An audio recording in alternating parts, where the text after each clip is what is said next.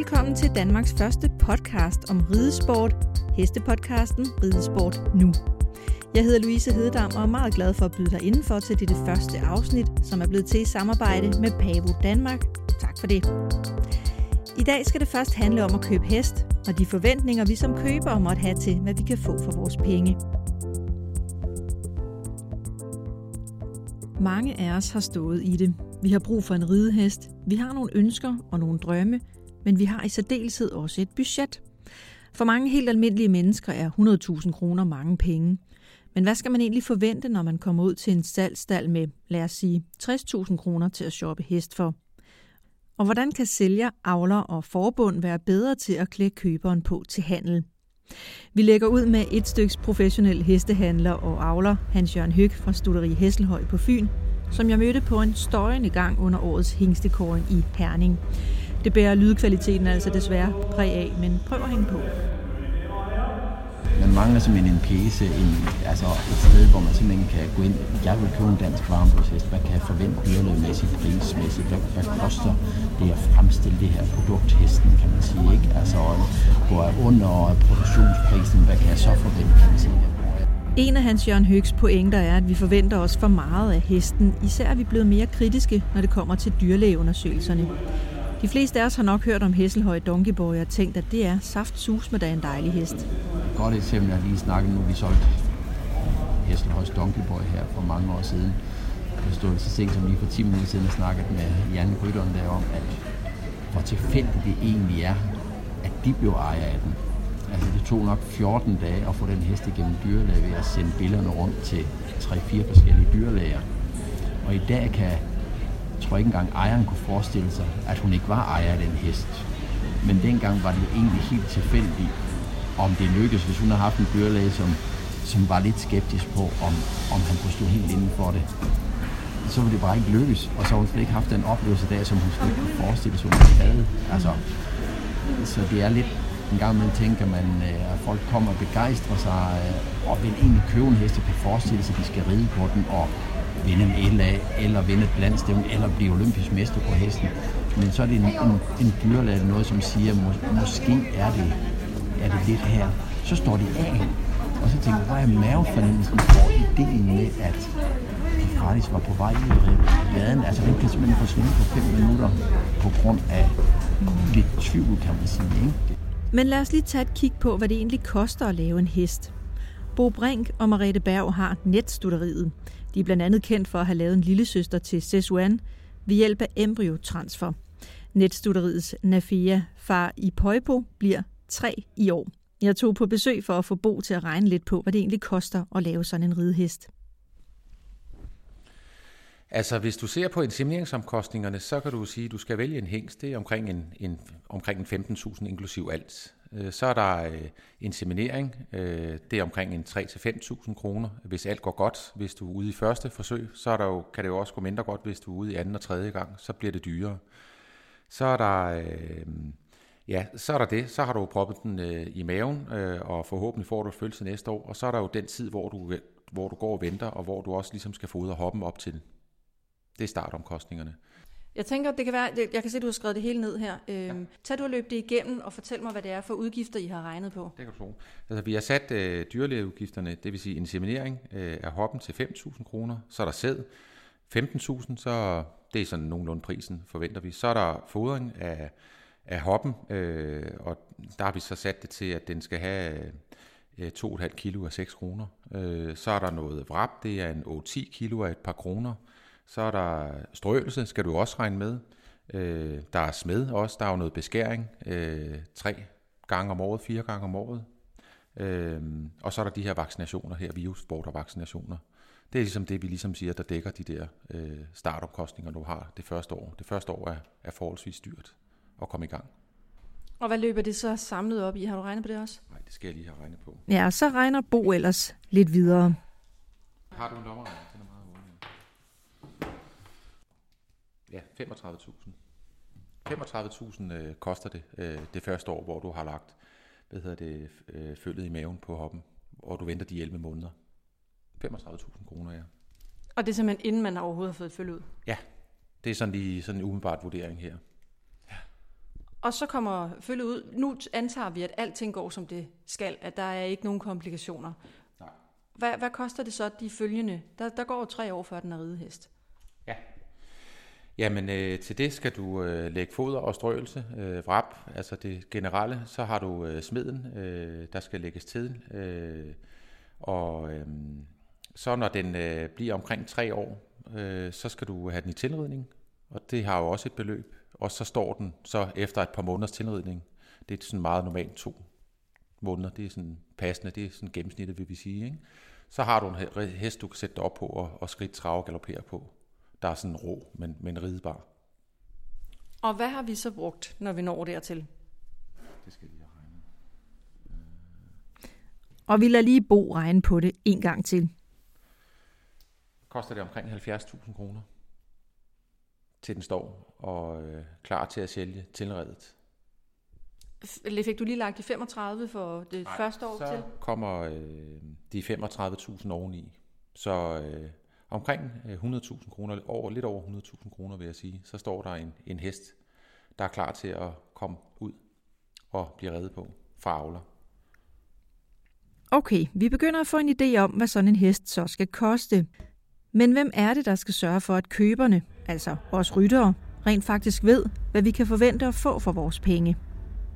Vi mangler hele sikkert, altså jeg husker en super og er, er bemærkning fra Rideforbundets formand, hvor han øh, skrev for, om det er to eller tre år siden, da Aarhus gik i stå med fire år siden, skal vi ride på æsler, kan jeg huske, han skrev. Og der fik man bare lyst til at sige, ja selvfølgelig skal det, hvad har I ellers regnet med? Altså 80 procent af hans medlemmer, som bliver på hest, har ikke prisen til at købe en hest. Han har ikke klædt dem på og fortalt dem, og det skal give 80 procent af dem kommer med et budget til os på under 100.000 kroner skal købe hest, kan sige. Netop Dansk Rideforbund har for nogle år siden afholdt en klinik, hvor fokus var på at finde det rette match mellem salgshest og køber. Men ellers er det ikke umiddelbart noget, forbundet rådgiver omkring. Hans Jørgen Høg forestiller sig også, at man som sælger eller avler skal være bedre til at tage samtalen med køberen om, hvad man kan få for sine for eksempel 60.000 kroner. Man prøver da med at fagligt at forklare dem, ligesom vi sidder nu her og snakker om det, øh, hvad, hvad de kan forvente, kan man sige. Ikke? Men folk vil jo helst ikke købe negativ hisse. Man skal jo passe på, at man ikke lægger et negativt billede ud på, at den her er billig på grund af det og det. Så det er en svær samtale. Det ville være fint, hvis de var bedre klædt på. Både fra, fra Dansk Varmblods side, at der lå, at man simpelthen kunne gå ind. Altså det var dejligt, man kunne google, hvad kan du forvente, kan man sige, en DV. Og også temperamentsmæssigt, hvad er en dansk varmblod? Jamen det er ikke en elevhest. Altså det er ikke det, vi avler efter. Øh, og, altså, vi avler ikke fritidshest, for det vil aldrig kunne betale sig at fremstille en fritidshest, for det, så er vi nede i de her 80 kroner, så vi skal gå efter at lave en million hester, og så vil de andre altid komme, og der har vi brug for den almindelige køber til at aftage de her heste. Ikke? Men Dansk Varmblod kunne også være bedre til at klæde køberne på, mener Hans Jørgen Hygge altså. Og netop Dansk Varmblod arbejder også på at gøre det mere gennemsigtigt, hvad man egentlig får, hvis man går efter en hest med krone og bølge. Det er den slags, der bliver afledt ude i stallen hos Bobrink på Midtjylland. Er du overrasket over, at nu har du siddet og lavet regnestykket for, for min skyld? Er du overrasket over det? Altså, ja, lidt måske. Jeg var godt klar over, at vi var deroppe af, men, øh, men øh, det at være avler, det er jo også at, at prøve at leve efter en drøm, selvfølgelig med nogle helt klare avlsmål, øh, fordi vi alle sammen vil gerne lave en, øh, en hest, der klarer sig godt i øh, sporten. Øh, så ikke så meget, nej, egentlig ikke, men øh, jeg synes, det er et pænt beløb. Og jeg synes også, at det, det retfærdiggør, at det kan nogle gange være svært at finde en hest til, til det mindre. Altså finde en, når, en, når, man skal, når en øh, rytter skal købe en hest, og de har et mindre budget, så kan det jo godt være lidt svært for avler, hvis man ligesom ved, hvad, hvilke udgifter har man haft på, på, på hesten ikke? fra start til slut. Ikke? En af Hans Jørgen Høgs øh, pointer er jo i virkeligheden, at, at I som avler er for dårlige til at sætte jer ned og lave det her regnestykke, og faktisk fortælle, hvad det koster at lave en ridehest, så, så vi andre som købere egentlig kan få afstemt vores forventninger, inden vi går ud til en hestehandler og, og beder om at få en hest til x antal tusind kroner. Kan du følge ham i, i den pointe? Det kan jeg sagtens, ja. Altså, øh, nu har vi jo lige kigget på det her spændende og interessante regnestykke, og det koster jo noget og lavet en, en hest, der kan skridte, trave og galopere, så, altså op til tre år, og så stopper uddannelsen. Det er jo væsentligt dyrere, hvis man skal beholde den længere øh, tid. Øh, så ja, hvis man kunne sætte sig ned og forklare tingene, øh, til køberen, jamen så hænger tingene mange gange sammen, men man skal også huske på, at det kan jo ikke flytte budgettet for den køber, man har, hvis de har 60.000 kroner. Men, øh, men det vil være en god øvelse ja, at oplyse omkring, hvad det egentlig reelt koster. Vi efterlader Bo Brink fra netstuderiet med lidt at tænke over. Og måske er det også på tide, at vi som købere kommer lidt mere ind i kampen. Hans Jørgen Høg ved ligesom Bo godt, at der er købere, der ikke kan udvide budgettet. Men så er der måske andre måder at gribe det an på, hvis man som avler eller hestehandler sælger en hest under sin værdi. Jeg synes, det vil være en rigtig god idé. Øh, ud til distriktsjævn, der vinder du øh, 250 kroner af latterlige penge i forhold til, hvad det vil sige at have hest ellers, kan man sige. Ikke? Man kan jo godt sige, at pengepræmien på vundet gik tilbage til avleren øh, hen ad vejen. Altså bare det at sidde øh, 1. januar der, eller juleaften, øh, det kan være sådan, men har en hest bare vundet lidt over, så kan det være dejligt bare for en avler, hvis de har solgt en hest til 80.000 kroner eller til 120, så det, det kommer 1.500 kroner ind bare øh, juleaften, jamen det kan da være en fin måde at glæde sig over, at det går godt, og rytteren kan samtidig stadigvæk være glad for resultatet, for som rytter rider man jo for resultat, man rider jo ikke for, for småbeløb, og, for altså, det koster jo alt for meget at have trailer og hesten i forhold til de, du vinder der, så det kan være en udmærket måde, synes jeg. Vi slutter fra larmen på gangen foran toilettet i boksen i Herning med en lidt generel betragtning om os som købere. For vi er måske slet ikke så dumme. Vi er jo fantastisk land, og når vi sidder her i Herning, så alle har jo egentlig samme øh, samme forstand næsten, når de sidder og kigger ned. Det er rigtig, rigtig mange gode hestfolk i Danmark, som faktisk ved, hvordan en hest skal gå. Og det er nok det største problem, vi har med kunderne her i Danmark, at alle forventer det samme sådan set. Ikke alle kan se, at den her hest mangler lidt skridt, lidt travl, ikke men alle har absolut den samme penge på, kan man sige. Men derfor er det faktisk rigtig svært at sælge de almindelige hester hjem, for vi vil jo alle sammen gerne have potentiale mindst til MB-dressur, også til 70 procent, sådan set, kan man sige. Ikke? Så Danmark er et svært land, hvorimod med det som vi rammer Norge, Sverige, Finland, jamen, øh, hvor vi kommer lidt op, hvor, øh, hvor det er længere imellem rideskole, længere imellem instruktørerne, jamen da er det slet ikke samme viden, altså der har man slet ikke den samme kvalitet af hest på de her ridesteder og rideskole der, så der, der er det faktisk nemmere at sælge den almindelige hest op, så det er mere ydmyg omkring, hvad de kan forvente. Ikke? Sådan lød det altså fra hestehandler Hans Jørgen Høg fra Hesselhøj på Fyn.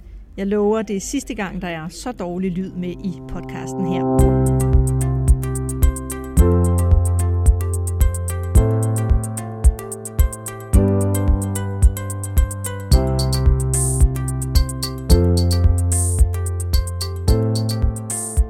Du lytter til hestepodcasten Ridesport Nu, som denne gang er produceret i samarbejde med Pavo Danmark.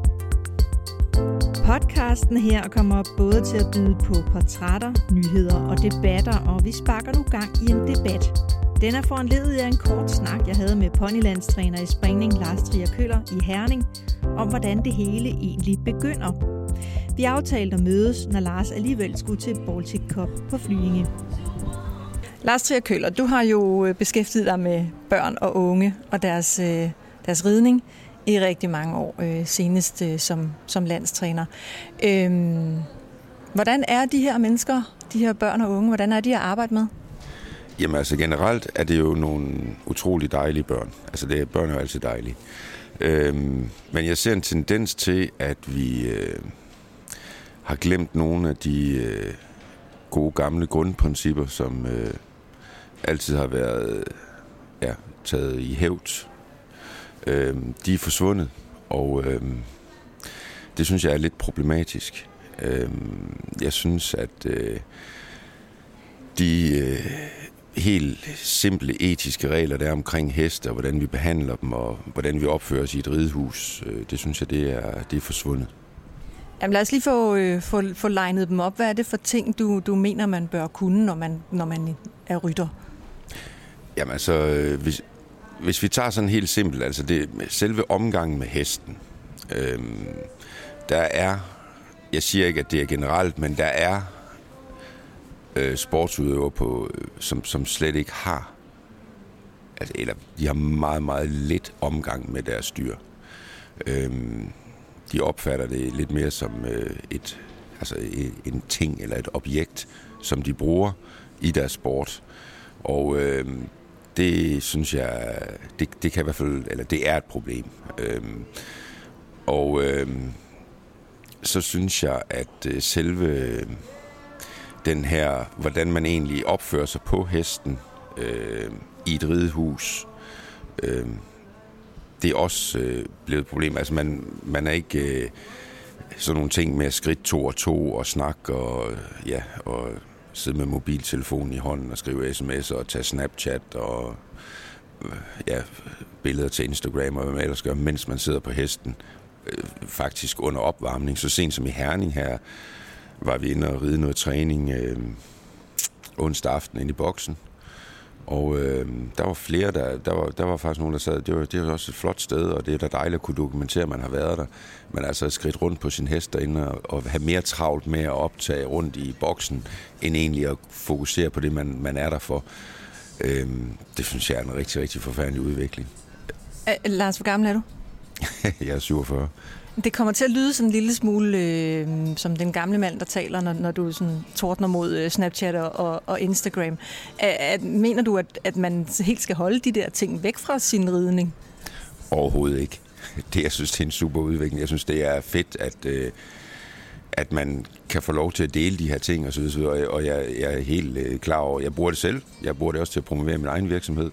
Men... Øh, det, det, der, der, hvor problematikken ligger i det, det er, at øh, selve den øh, respekt, altså det er, øh, det er i det er, en for, det er en farlig sport, det er en ting. Øh, det vil sige, det er ikke helt ligegyldigt, hvordan man, man opfører sig over på hesten. Og så synes jeg heller ikke, det er helt ligegyldigt, hvordan man opfører sig over for sine rytterkammerater.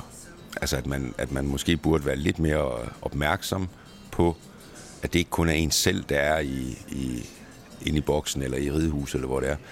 Og jeg oplever det rigtig tit, når jeg får nye elever ind, hvor at en af de første ting, jeg skal bede dem om, det er at lade være med og bare lige trække ind i ridehuset, stå på hårslaget og stige op på øh, ponyen eller hesten, de nu kommer med. Øhm, det burde være et eller andet, man vidste, at man ikke, at man ikke gjorde. Altså det generer jo de andre rytter, som er i ridehuset, men at man, de, de regler, de, øh, de er forsvundet. Lige præcis det der med at stige op, det er sådan en meget konkret ting. Jeg kan godt huske dengang, jeg gik på rideskole, det var i 80'erne, der trak man ind, og så stod man øh, på tværs af midterlinjen, de her 6 eller 8 pony, eller hvad der nu var, og så steg man op. Men så begyndte man jo i 90'erne og 0'erne at finde ud af, at det der med at hoppe op fra jorden var noget skidt. Og, og hvis man lige pludselig skal have de der blokke, altså nu taler vi sådan helt praktisk, de der opstigningsblokke eller skamler stående inde på midten, så står de jo i vejen, når man rider bagefter. Tror du ikke, det har noget med det at gøre? Det er derfor, så er det nemmere, at den står ude ved kanten, så er det selvfølgelig der, man hopper op. Jo, selvfølgelig har det noget at gøre med, at det er nemmere, men altså, jeg, jeg tror bare sådan helt generelt, at vi skal passe på med, at vi ikke mister de værdier, der var der. Øh, det var øh, måske lidt, øh, eller det var ikke måske, det var meget militant, og det var meget kæft retning, tror jeg, da, i hvert fald da jeg lærte at ride. Og øh, vi red med en hestelængdes afstand, og vi kunne godt være 10 heste inde i ridehuset, eller 15 for den sags skyld. Øhm, og øh, og det, det kunne godt lade sig gøre, fordi der var nogle, øh, der var nogle helt øh, basale regler, som alle kendte. Og det tror jeg, at det har vi mistet lidt. Altså, øh, og grunden til det, det, det, det ved jeg ikke, men altså, og, og, og selve det der med, at man helt fra begyndelsen af, når man starter med at ride, man er måske 6 eller 8 år gammel, man kommer ud på rideskolen, og man skal lære at ride, så tror jeg, det er ekstremt vigtigt, at man allerede der tager fat i, i de børn, der nu starter, og ikke, at man altså giver dem nogle regelsæt. Altså man skritter en og en, man skritter med en hestelængdes afstand. Øhm, det der med, at man at alle skritter ind, alle holder stille. Øhm, det, det er jo alt sammen noget, hvor man siger, men det er jo ikke, fordi det skal se godt ud, eller, eller andet. Det, er jo, det er jo, fordi der var en vis sikkerhed i det, og stod og ventede på, at den næste rytter kom ind. Man gik ikke bag om hesten, man gik foran om hesten. Øh, man korrigerede stigebøjlerne. For eksempel, det, man skulle kunne korrigere stigebøjlerne, eller stigeremmene, med foden i stigebøjlen, fordi det var også en sikkerhed, at man ikke fjernede foden fra stigebøjlen. Altså, det er nogle små ting, og alle de her ting, også det der med, at du rykker, du må ikke rykke din, øh, du må ikke rykke ponyen i munden, og øh, den måde, du bruger. Altså, du, alle de der ting, som du får at vide, at det er sådan, du skal opføre dig over for hesten. Det er meget let for et barn at acceptere, fordi det har de fået at vide. Du må ikke, du må, du må ikke rykke ponyen i hovedet. Godt, så lad det være med det. Altså, det er ligesom at se en dagplejemor, der kommer gående med en, øh, med en barnevogn, hvor der sidder tre op i barnevognen, og der går fire børn på hver side af barnevognen, og de har fået at vide, at de skal holde fast i den her barnevogn. Og de stiller ikke spørgsmålstegn, hvorfor. De gør det bare. Og i det øjeblik, man bliver ældre, man begynder at tænke lidt mere over tingene, hvis man ikke har lært de her ting fra starten af, så begynder man at stille spørgsmålstegn ved det. Og det er måske også meget færre, at man gør det. Hvorfor skal vi gøre det? Og så kan man jo godt få en forklaring på det. Øhm, men det, i mit tilfælde i hvert fald, så synes jeg, det er, øh, det er ærgerligt mange gange, når der kommer nogen, som måske har været ude at ride noget LAMB på øh, distriktsplan, og nu skal de ud og starte landstævner, de kommer til mig og vil gerne have det her boost, så de ligesom kan komme op, og de kan ride landstævner, måske endda komme op og ride MA også på landsplan. Og så kommer de til mig, og vi skal gå i gang med at undervise. Og i rigtig, rigtig mange tilfælde, skal jeg starte med at opdrage dem. Jeg skal starte med at fortælle på her, det kan ikke hjælpe noget, at fordi du bliver frustreret over, at øh, din pony rager ned, så kan det ikke hjælpe noget, du rykker den i hovedet. Altså, du rykker den i munden. Altså sådan ting, og det skal jeg stå og bruge tid på at opdrage dem.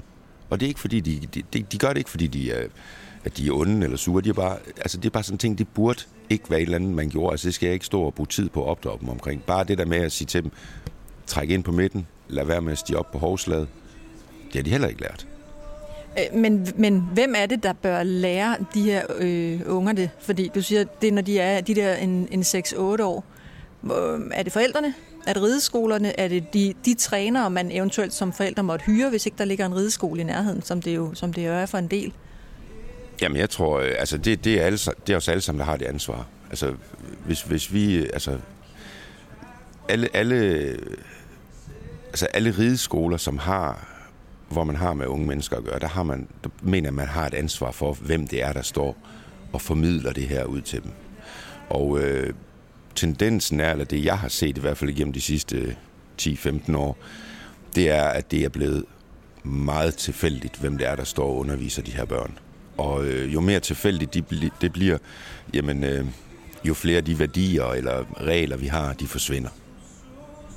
Øhm, kan man gøre noget ved det? Fordi det der kender vi jo, altså det kan jeg også huske øh, nu, at vi er tilbage i, måske ikke i 80'erne, men i start 90'erne, der blev jeg altså indimellem også sat til at have et ponyhold, og der har jeg været 13-14 år gammel.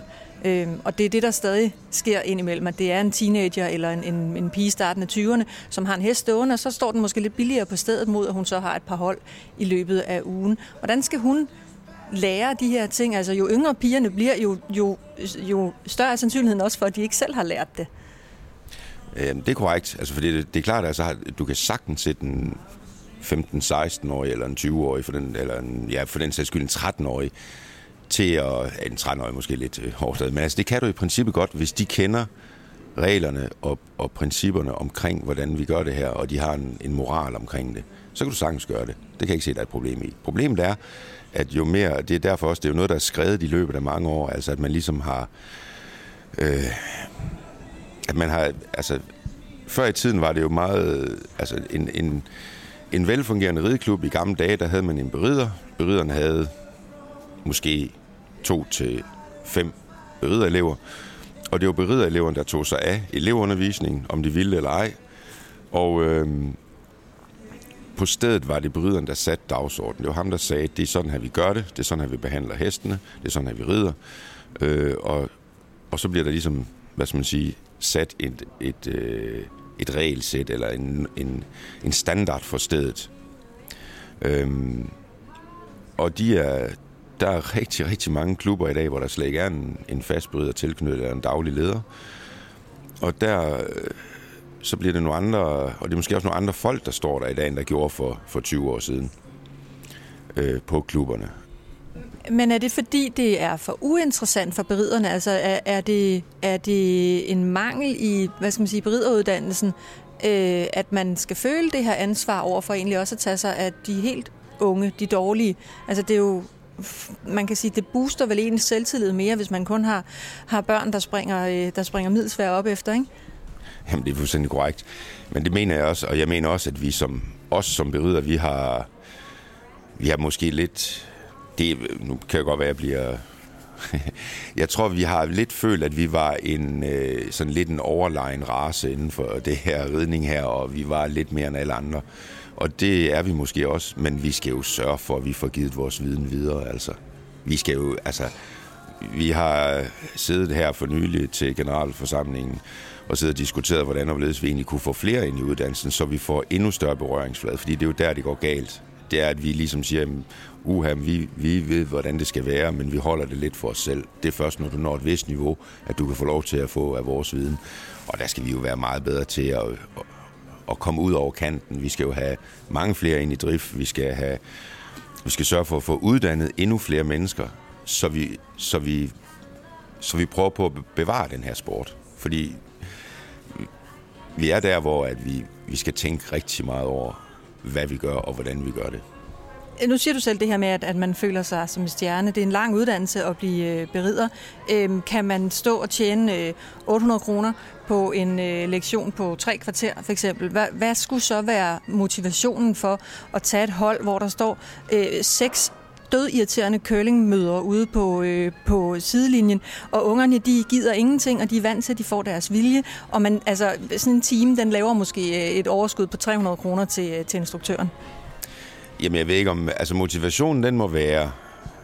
Jeg siger ikke, at, at, en, at en berider skal gå ud og begynde at stå og tage et elevhold, men måske skulle vi sørge for, at dem vi... Altså, hvis vi kunne prøve at motivere nogen af dem, vi så underviser, eller dem, vi har en berøringsflade med, og prøve på at få dem lært de her ting, så de kan give det videre.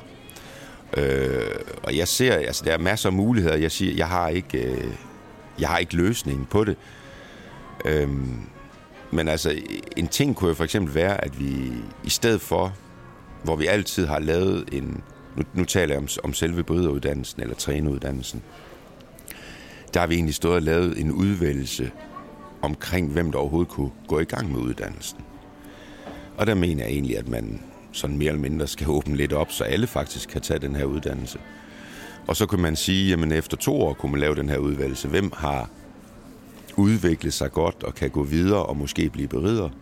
Og hvem har ikke rent rideteknisk eller ridemæssigt udviklet sig? Fordi man behøver jo ikke at være en toprytter for at kunne videregive nogle regler og nogle normer og, og fortælle folk, hvordan man opfører sig. Eller op, altså, nu ved jeg men altså, øh, det, det kan jeg ikke se, man behøver at være en god rytter for. Man skal bare have noget hesteforståelse.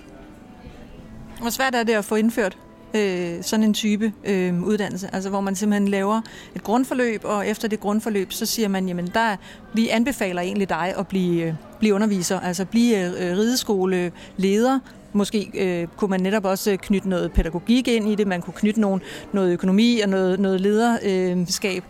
Øh, hvor, hvor, hvor svært er det at få, få sådan en øh, tanke gjort til handling? Ja, det er jo et godt spørgsmål. Jeg tror, øh, altså vi er godt på vej, det vil jeg sige. Øh, med, med, I hvert fald med et forslag. Men det er klart, at det er jo noget, som både DRIF og Dansk Rideforbund, øh, klubberne, at de er jo så også en del af Dansk Rideforbund, at det er jo noget, vi skal blive enige om. Men jeg tror bare, det er vigtigt, hvis vi, hvis vi vil bevare den her sport, hvis vi vil blive ved med at ride, og øh, så tror jeg, det er vigtigt, at vi, at vi kigger ind af alle sammen. Og jeg tror, det er vigtigt, at vi... Altså, en regel, de regler, som Rideforbundet sætter op omkring, øh, altså, eller regler eller forbud, altså vi kan tage for eksempel, at en pisk, den må kun være 120 cm i dressur. Det er jo fløjtende ligegyldigt, om pisken den er 120 cm eller 140 cm. Det er jo helt ligegyldigt, eller en meter for den sags skyld. Det er jo et spørgsmål om, hvornår du bruger den, hvordan du bruger den, og hvorfor du bruger den. Og hvis vi er gode nok til at lære hinanden, eller give det videre, hvornår og hvordan vi bruger den, og vise en respekt over for hesten, øh, og have en forståelse for, hvorfor vi bruger den, så er det ikke nødvendigt at lave en regel. Altså nu ved jeg godt, det er selvfølgelig utopia. øhm, og. Nej, det er det jo ikke nødvendigvis, fordi der kommer jo regler. Der bliver jo flere og flere af de her regler, som egentlig er udtryk for, øh, som er sådan noget symptombehandling, eller, eller øh, sådan noget, hvor man slukker ildebrænde, fordi man har et problem. Og så i stedet for at gå tilbage til, til grunden og sige, hvordan løser vi egentlig problemet med, at øh, nu bliver, det ved jeg godt, du ikke kan forholde dig til, men at hestene de kommer til stævner med hul i munden, så går man ind og siger, men vi kan se en sammenhæng med noget, så slår vi ned og laver en, en firkantet regel på det hvordan, hvordan skal vi få vendt bøtten, så vi får løst problemerne, inden de opstår? Jamen, det er det, jeg siger. Altså, der, ja, men det er fuldstændig korrekt. Det er jo det, der er hele essensen i det. Og det er det egentlig det, jeg lidt, jeg prøver på at sige, at vi skal ikke... Jeg synes, at øh, jeg, jeg har fuld forståelse for, at man laver de her regler. Øh, men, men det er netop, som, som du siger, at, at det bliver, der, bliver en, der, kommer, der bliver ved med at komme ildebrand, eller det bliver ved med at brænde. Og vi skal finde ud af, hvor, hvorfor det brænder. Og så skal vi prøve på at undgå, at det kommer til at brænde igen. Vi skal ikke bare slukke ildebranden, når den er der. Det er fuldstændig korrekt. Og det er jo lidt det, er det jeg siger med, altså med, også med nu er det selvfølgelig næsebåndsreglen, nu prøver jeg på at undgå at nævne den. øhm, fordi det er, jo ikke, det er jo ikke et spørgsmål om at stramme næsebånd, det er jo et spørgsmål om, at hesten skal jo ikke komme med hul i munden. Der kan altid, altså vi er nødt til at, så længe vi sidder på hesten og vi rider på hesten, så er det klart, at der er nogle ting, som øh, man kan være uheldig. Vi kan også have med nogle nybegyndere at gøre, som, som, som af en eller anden årsag gør nogle ting, som ikke er... Men det er det, jeg siger, det er det, vi skal prøve på at tage fat i. Vi skal lære folk fra starten af, helt fra starten af. Altså, hvordan at vi at have den ærefrygt over for det dyr, over for sporten. Det er vi nødt til. Øhm, al aldersrelateret træning, eller alle bøger omkring det, der står der, at børn kan ikke lære at ride, før de er 12 år. Det er selvfølgelig plus minus, og der er ingen regler uden undtagelser. Men, som man siger, i den tid fra 5, 6, 8 år, hvornår de nu starter, til de er 12 år, så lad os give dem nogle regler og nogle normer og noget, noget moral omkring det her, fordi det kan de forstå. Det kan godt være, at de ikke kan lære hestens anatomi og hvordan den fungerer, og hvordan vi, vi, vi sætter hånd og skænkel sammen og alle de der ting, men de kan lære de her regler, og dem, kan de, dem vil de følge, det er jeg helt sikker på der er ikke nogen grund til, at jeg skal sidde og forsøge at få dig til at, at regne ud, hvordan vi løser det her problem, fordi det er altså, det, det tror jeg, nu har vi brugt kvarters tid på at, at, at illustrere det. Jeg vender bare lige her til slut tilbage til noget af det, du sagde øh, aller, aller først, nemlig det her med, at vi har gjort hesten til et objekt. Det synes jeg egentlig er ganske interessant, fordi nu øh, sidder du her og øh, skal, skal ræse over øh, broen til Sverige, øh, hvor du har, hvad nåede vi op på, en 30 øh, ekvipager, øh, som, som rider stævnen gør de jo selvfølgelig på dyr, men for nogle af dem, der er jo også flere dyr og nogle forældre, som gerne vil se resultater. Du vil se resultater, der er en træner, der vil se resultater. Så bliver det da også en form for catcher eller fodbold. Nej, det gør det aldrig. Ikke i min verden. Det gør det ikke. Altså, øhm, selvfølgelig, selvfølgelig vil jeg gerne se resultater, men jeg er ikke et sekund i tvivl om, at jo mere tid du tilbringer sammen med din partner eller makker i den her sport, og jo bedre du behandler den, og jo bedre I er forberedt sammen, jo bedre går det. Det er jeg ikke et sekund i tvivl om. Altså, slet ikke. Øh, og øh, hvis du ikke, altså, netop, jeg tror netop det der med, altså, det er ikke nok at sige, øh, altså, der skal selvfølgelig, og der skal to til. Altså, der skal jo, men, men hvis du har det rigtige forhold til din hest, så den dag, hvor du har en dårlig dag, der hjælper din hest dig. Og den dag, hvor din hest har en dårlig dag, der kan du hjælpe den. Nu er du ude springrytter og træner. Øhm, og når vi taler om forskellen på, på dressurens succes og, og springningens øh, kamp for at opnå tilsvarende succes, så taler vi jo blandt andet også om, at man i dressuren, jamen der har man en hest, og den rider man til den er god, og så tager man ud og starter den. I springningen, der er det bare, det siger mange af de professionelle seniorrytter i hvert fald, at de har behov for at have en flåde, var jeg lige vil sige, stående af heste, så, så de kan ride hver weekend, uden at ride øh, den samme hest i smadret. Gør det ikke netop, at det bliver svært at have det der tætte bånd til dyret, frem for at se den som et redskab? Jo, og øh,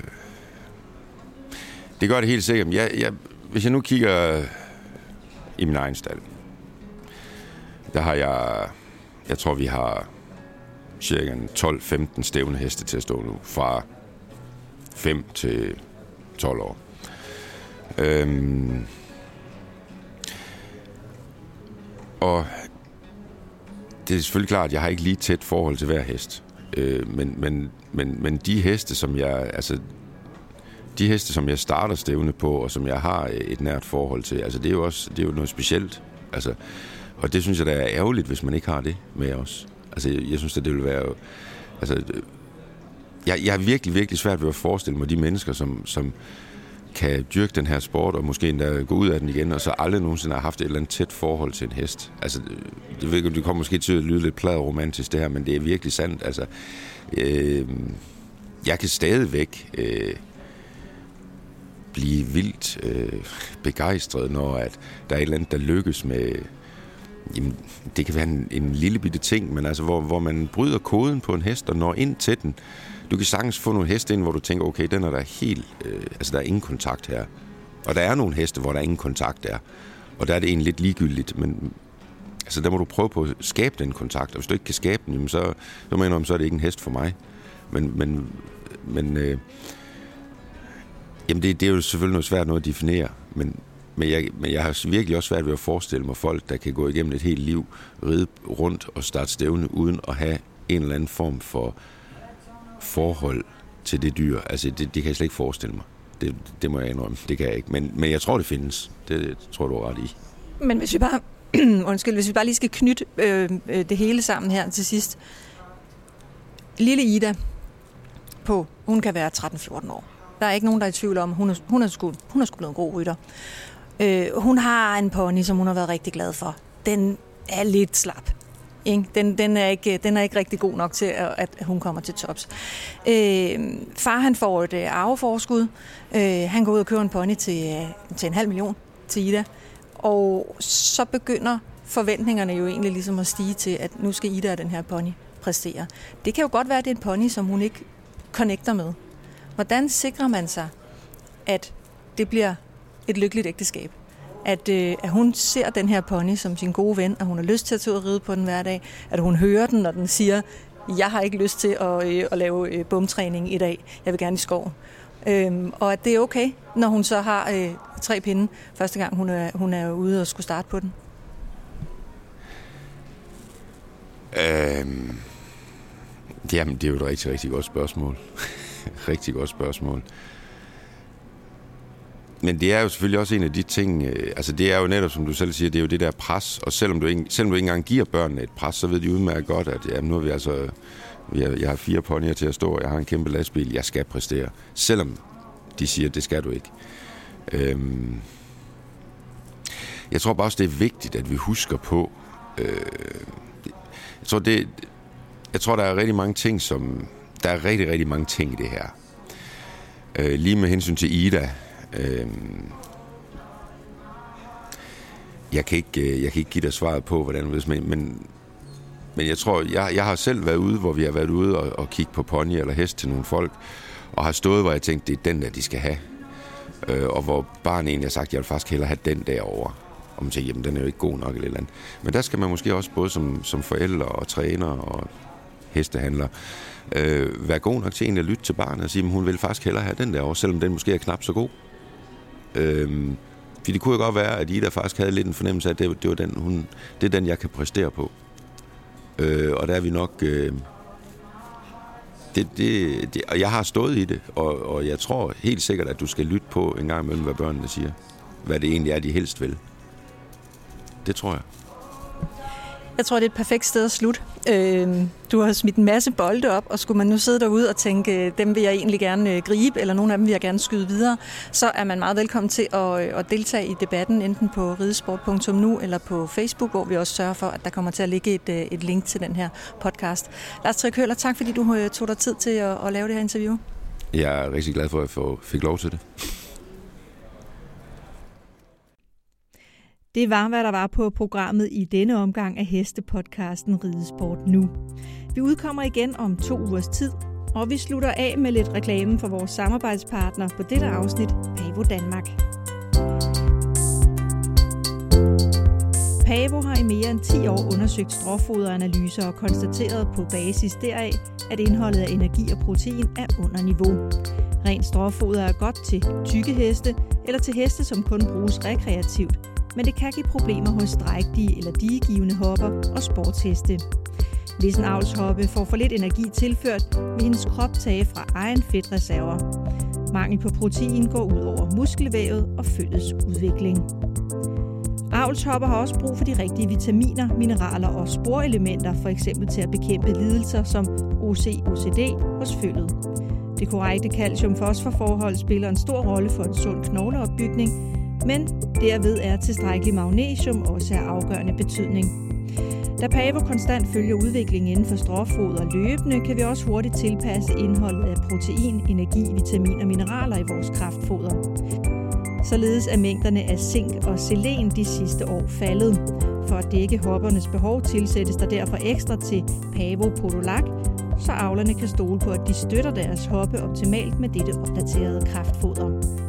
Blandt nogle af de avlere, der har valgt Pavo, er Mogens Pedersen fra Straight Horse, som blandt andet har avlet guldmedaljehoppen Straight Horse Sesuana og den netop avlsgodkendte hingst Straight Horse So Romance. Også Studeri Springborg med sidste års bedste toårs dressurhoppe i dansk varmblod bruger Pavo.